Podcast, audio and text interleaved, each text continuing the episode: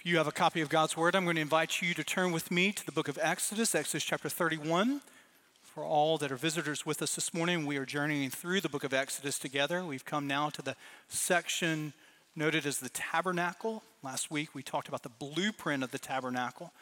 The imagery of the tabernacle is a foreshadowing of the living, breathing embodiment of God in the flesh, Jesus himself. So now we come to Exodus chapter 31. Before we uh, enter into our study of God's Word, I know all of us gathered together reminded of the devastating effects of the earthquakes that hit the regions of Turkey and Syria. The death toll has now eclipsed over 25,000. It is hard for us to even begin to process uh, here where we're so far away from that. And even sometimes we, we are at a loss to know how to pray. We actually have friends of Dawson who are living as cross cultural workers in that region that were far from the epicenter of that, and they're safe and they're sound. But there is no person in that region that is not affected by the emotional toll and, in some respects, the, the physical toll that that is taking. And so uh, there's a temptation for us to move on, especially within the states, to move on to the sort of the next distraction. But let us, let us lean in and to be mindful and prayerful. How do we do that? I, am reminded of decades ago in the public broadcasting, there was Mr. Rogers' neighborhood, and he, he said something that continues to, to be, I think, very profound. What do you do in those sort of scary moments? What do you do in those moments where you're at a loss for, the, for words? And, and he was giving counsel to just young children, but it's counsel that really is to all of us, and that's to look, look for the helpers. Look for the helpers. And as Christians, we don't just look for the helpers, but we pray for the helpers and we support the helpers. And so I do just want to remind you that, that we have, as the body of Christ here at Dawson, we have those that are called to regions around the world that we're able to pray for and to support. And I want to remind you, just as a member here of this church, who faithfully gives to this church, that, that you enable us to be on the front lines through the breadth of the body of Christ in entities that we support, like the North American Mission Board and the International Mission Board, in what is called Send Relief. And so, when the disasters that hit our state, and when the disasters that hit our nation, and when the disasters that hit our world, because we do not live in the Garden of Eden, and the, the fall of the world, creation itself groans longing for redemption. And so this will not be the first, nor will it be the last, as long as the Lord tarries his return. But we are able, as a church, not have to gather up on Monday and say, How are we going to respond to this disaster? And how are we going to respond to this disaster? One of the great joys of being a part of a larger denomination is, is that we're able to have helpers on the front lines of each and every disaster uh, for the good of those that are there, but ultimately for the glory of Jesus Christ. And so just be reminded that in these moments, we, we look for the helpers, but more than that, we pray for the helpers and we support the helpers. And we also say, God, are you calling me? Are you calling me to, to live in, in, in this region or that region? And we're open to God's call upon our lives also. I want us to move to Exodus chapter 31 as we continue to be mindful and prayerful of uh, that region of the world that has been so devastated over the course of this last week. Exodus chapter 31 is our guide this morning as we study the Word of God and the building of the tabernacle.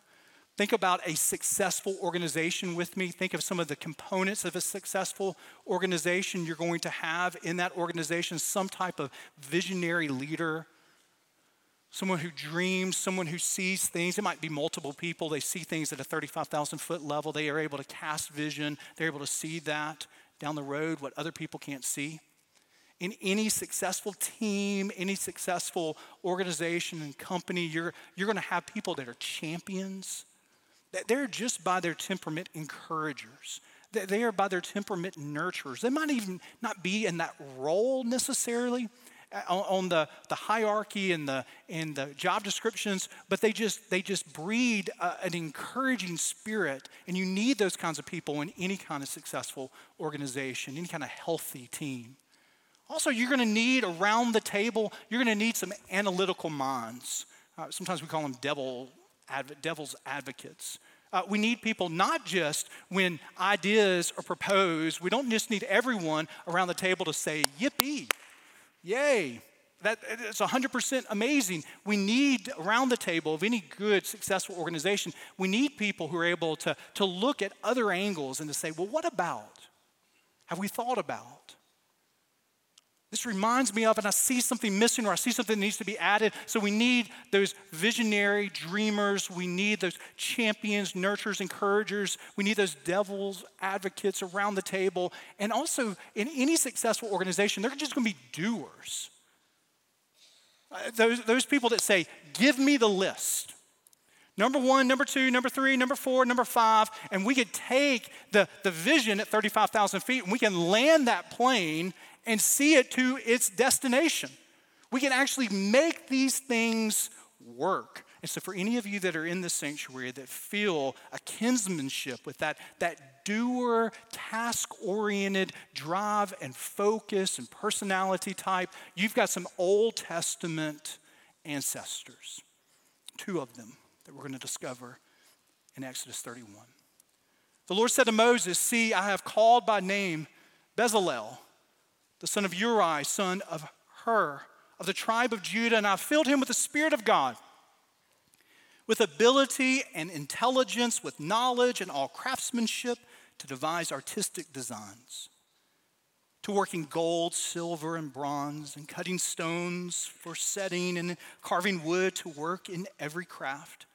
And behold, I've appointed with him Aholiab, the son of Ahisamach, of the tribe of Dan and I've given to all able men ability that they may make all that I have commanded you. Verse 7 the tent of meeting and the ark of the testimony and the mercy seat that is on it and all the furnishings of the tent, the table and its utensils and the pure lampstand with all of its utensils and the altar of incense and the altar of burnt offering with all of its utensils, and the basin and its stand, and the finely worked garments, the holy garments for Aaron, the priest, and the garments of his sons, for their service as priest, and the anointing oil and the fragrant incense for the holy place, according to all that I've commanded you, they shall do.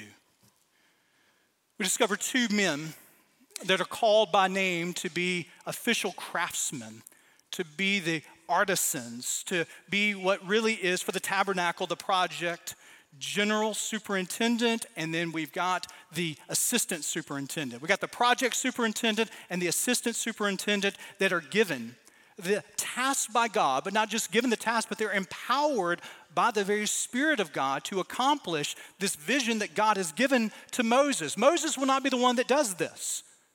Moses gets the blueprint from the very words of God. He writes these in detail here, but someone has got to take this architectural vision given by God and, and make it become a reality. So there's sewing that's got to be done. There's sawing that's got to be done. We've got to cut some stone and we've got to do some engraving. We've got to cast some metal here. So we need some artisans. We need some cra- uh, carpenters and master craftsmen. We need them to enter stage left into the story of the tabernacle here. And it's in this moment here that we have two that are named Bezalel and Aholiab that, that are going to be in these primary roles. Now, there are others that receive a calling, their names are lost to the history book here. We, we don't know their name, but there are many others. But these two, they, they rise to a point of prominence here. They didn't interview for it. It isn't as if they're overhearing God speaking to Moses and saying, Hey, when I was in Egypt, we've got 10 tabernacles that we built back there. So, so here's our portfolio of all the previous work that we have done here. And here it is before you know, they received this not through extensive resume uh, speculation and, and interviews and those kinds of things. Rather, they receive a very calling by name from God here. Now, we don't need to go to the other extreme and to think that there weren't probably some experience that they had back in Egypt. There's nothing in the text that tells us that, that they, they had no experience doing this or no ability doing this, but their experience isn't enough. Their ability isn't enough. So, verse 3 tells us that the Spirit of God is going to fill Bezalel and it's going to give him ability and intelligence with knowledge and all craftsmanship to devise artistic designs to work in gold, silver, and bronze. The ability that they need is not just a human ability. They need a supernatural feeling of God to be able to accomplish the very place that He is going to dwell with His people in the midst of the wilderness. The very place that God would dwell, their talent, their background, their experience, all that's in Egypt is not enough. God must fill them, God must guide them. It's a high point in Scripture. If we're following along the development of the very revelation of God, there is a previous time and other times where the Spirit of God has entered into the story of God's people here. First time that the Spirit of God has filled a person for a purpose and a task will not be the last time the Spirit of God fills someone, and we'll get to that, the New Testament implications for us as Christians here. But note, as we're looking at the tabernacle, as the Spirit descends upon these two men, it harkens back to a time where, where God is in another building project. And in Genesis chapter 1, verse 2, we have the Spirit of God on the scene, hovering over the water. And not only does the tabernacle, like I said last week, foreshadow the living embodiment, Jesus, the God in flesh walking among us, the living, breathing tabernacle, so there are, as we listen to the scripture, there are echoes of Eden in the tabernacle. That as God walked with Adam and Eve in the Garden of Eden, so God will dwell with his people in the tabernacle. Just as there's a tree of life in the Garden of Eden, so there will be a lampstand that is modeled in the very image of the tree of life that is going to be in the tabernacle. Just as gold would decorate the Garden of Eden, so gold will be used to decorate the tabernacle. Just as the cherubim or warriors outside guarding the very entrance as Adam and Eve are, are cast out of the Garden of Eden, and there are the cherubim there. So the cherubim will be memorialized there in the tabernacle as the instructions are given. I have a real fondness for this passage of Scripture. I don't know about you, but when I'm walking through the tabernacle, it is really easy to get lost in all the linens and the leather descriptions all the precious stones, all the carved woods. It, it is easy to get lost in the details, and there's something about this passage that just brings it down to practicalities. the thing's got to be built. And how will it be built? Now, God could have. God could have. A couple years ago, Danielle and I, we, we did some renovation in our, uh, our garage, in our basement. So, what was in our garage had to go somewhere. And so, we bought a shed. We bought it online. And the people who built the shed, they had a warehouse. And they prefabricated the shed and built it in the warehouse. They loaded it on a truck. They came and then they delivered it and plopped it in our backyard. Completely built offsite. God could have. He's omnipotent his prerogative is to do whatever he wants to. He could have, he could have in the warehouse of heaven built the tabernacle and like the manna that descends from God from heaven, he could have descended the tabernacle and plopped it in place, but he didn't. He used ordinary people, extraordinarily equipped by the Spirit to do his work. He could have said to Moses, Here are all the materials it, it is a human scavenger hunt. Go find the materials, pile them up, and I'm going to use Moses and have his staff to be sort of like a Harry Potter wand, abracadabra, and all of it comes together to show the might of God. But he didn't do that. He gives the blueprint, and the accomplishment of the work is through ordinary people, extraordinarily equipped by the Spirit of God to do his work. Now, there is a temptation for us to hear this just as ancient history that is so far removed from your life and my life. We read it, we move on, but if we have ears to hear and eyes to see, the same Spirit that is moving in the wilderness is moving in the hearts of his followers this morning. How? Well, God calls us to join in His work. God calls you and me, ordinary people, equipped extraordinarily by the Spirit of God that dwells in us in our conversion when we're sealed by the Spirit and the ongoing work of the Spirit of God that grows us to look more like Jesus. Now, we have work to do. Are you called to go build a tabernacle? Am I called to go build a tabernacle? The answer to that is no, but we are called to be, well, every time we walk into the sanctuary, we look to see our vision to be found faithful as God's people. Our mission is a reminder of the work that we're called to do to become and to help others become faithful servants of Jesus Christ. And God could accomplish that mission to advance his kingdom here on this earth the, the kingdom of God, the very rule and reign of God in the hearts and the lives of each and every one of us, he could accomplish that work with angelic beings, but he chooses not to. He chooses to use you and me, he chooses to use us.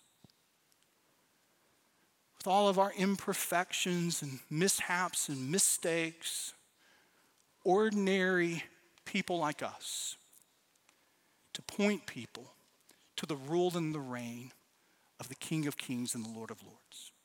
And he does that in your workplace. He does that in your home.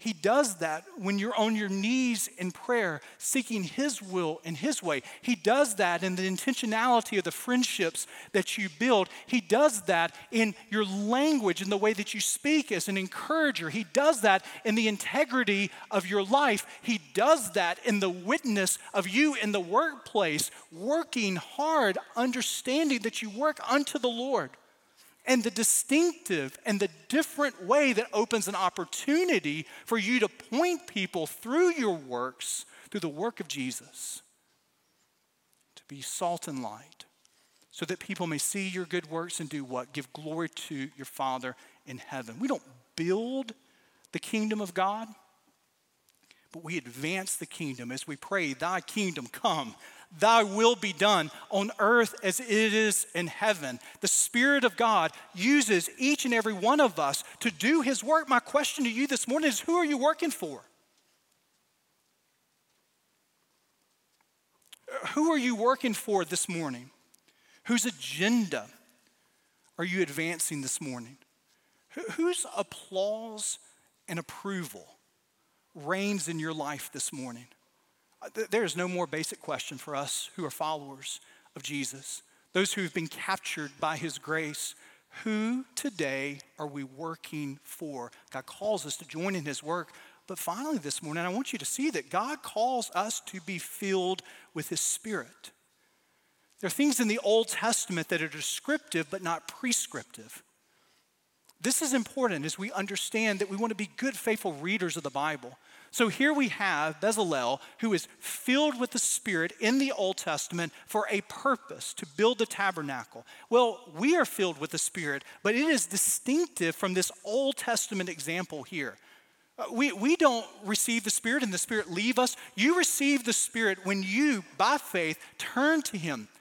When you, by faith, trust in the finished work of the gospel, you receive half of the Spirit? No. 75% of the Spirit? No. You receive the fullness of the Spirit that dwells inside of you. That is doing what? What seals your salvation? Is doing what? Is sanctifying you. That's a word that we need to know. It just means that we're growing to look more like Jesus. The Spirit of God has a work, and you know what that work is? To make you look more like Jesus, talk more like Jesus, think more like Jesus. So if you are a follower of Him, the Spirit is not done with you. I think this is really good news.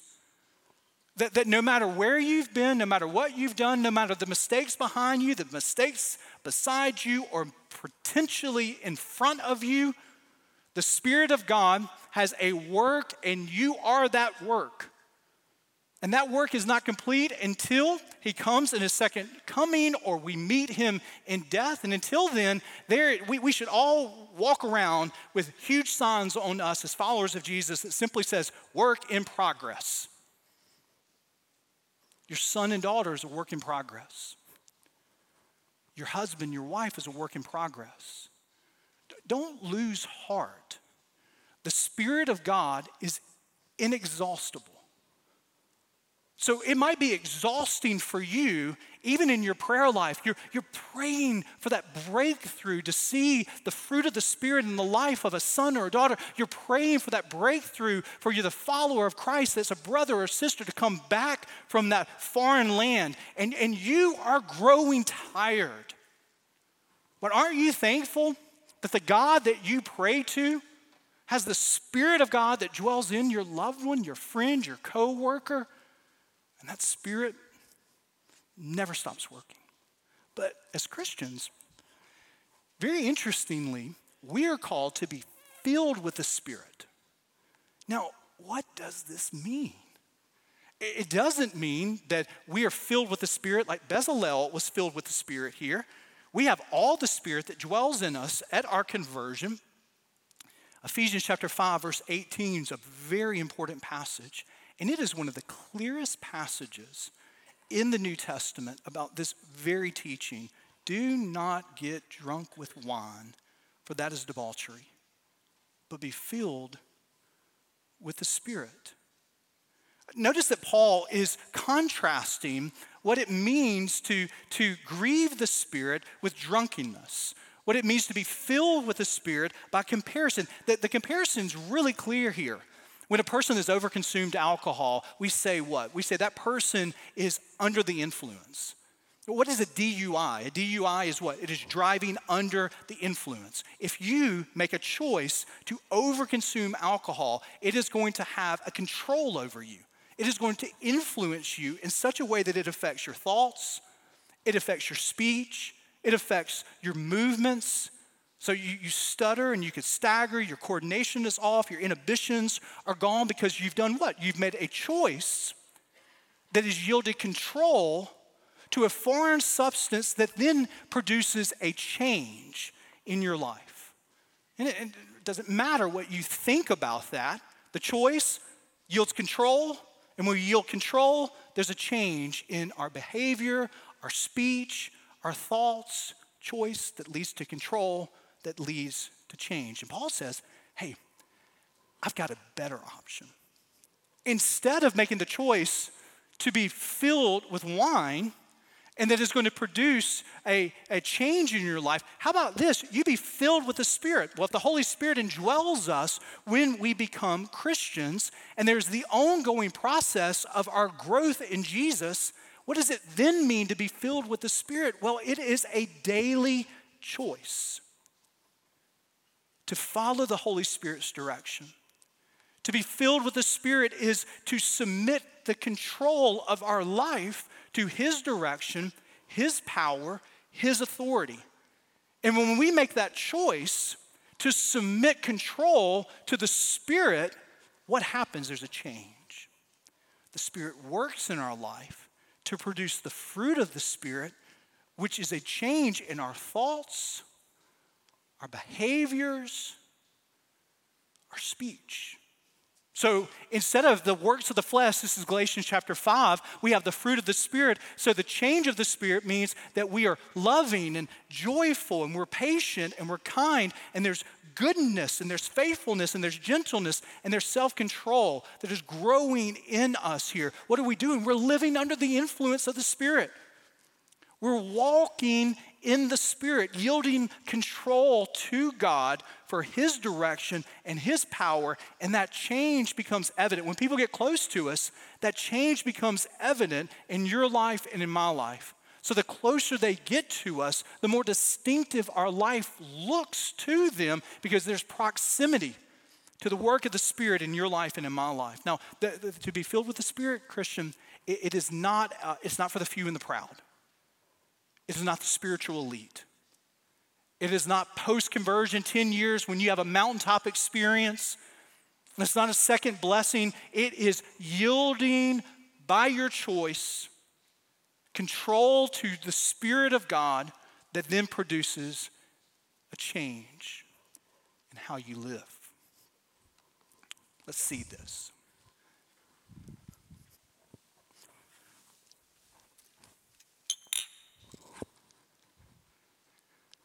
I know what you're thinking right now. Boy, this pastor is very serious about this whole alcohol illustration right here. So, two empty glasses glass A, glass B. What, what, did you have for supper last night? Think about that for a second. Uh, did, some of you have um, wonderful pizza last night? In the first slice, turn to the second slice, the third slice, turn to the fourth. I mean, you just you just overindulge. I don't know. Maybe it was 10:15 last night, 10:30. Trying to go to sleep, and you feel your dinner. So you fumble around in the medicine cabinet and you pull out Alka Seltzer. You fill up a glass, maybe akin to what's before you here, and you plop the Alka Seltzer right into the glass. You have the Alka Seltzer in the glass, fully filling the glass. But we've made a choice to have a barrier that is over the glass that prevents the filling of the substance and the very transformation of the water. Or, more likely, you open the package and you pulled out the first and plopped it in. And you pulled out the second and you plopped it in both substances, these waters, are both equally filled, but there's a barrier in this glass. And there's some of you in this room who are followers of Jesus that have the Spirit of God that dwells in you, but you've made a choice to yield your life to the control of the world, to the control of the flesh, to the control of sin and there is a barrier around the Spirit's filling in your life, and you're grieving the Spirit. The Spirit is present, but there's a barrier to the effect. And each day, each day when we make a choice to deny self, to take up our cross and to follow Jesus, each day, when we make a choice to yield our life to the control of the power and authority of God, there's a change. There, there is a transformational work that occurs as the fullness of the Spirit takes effect in our minds, takes effect in our thoughts, our words, our very behavior. So I'm talking to Christians here this morning. Which glass are you? Both have the Spirit, but one has a barrier. Let us pray.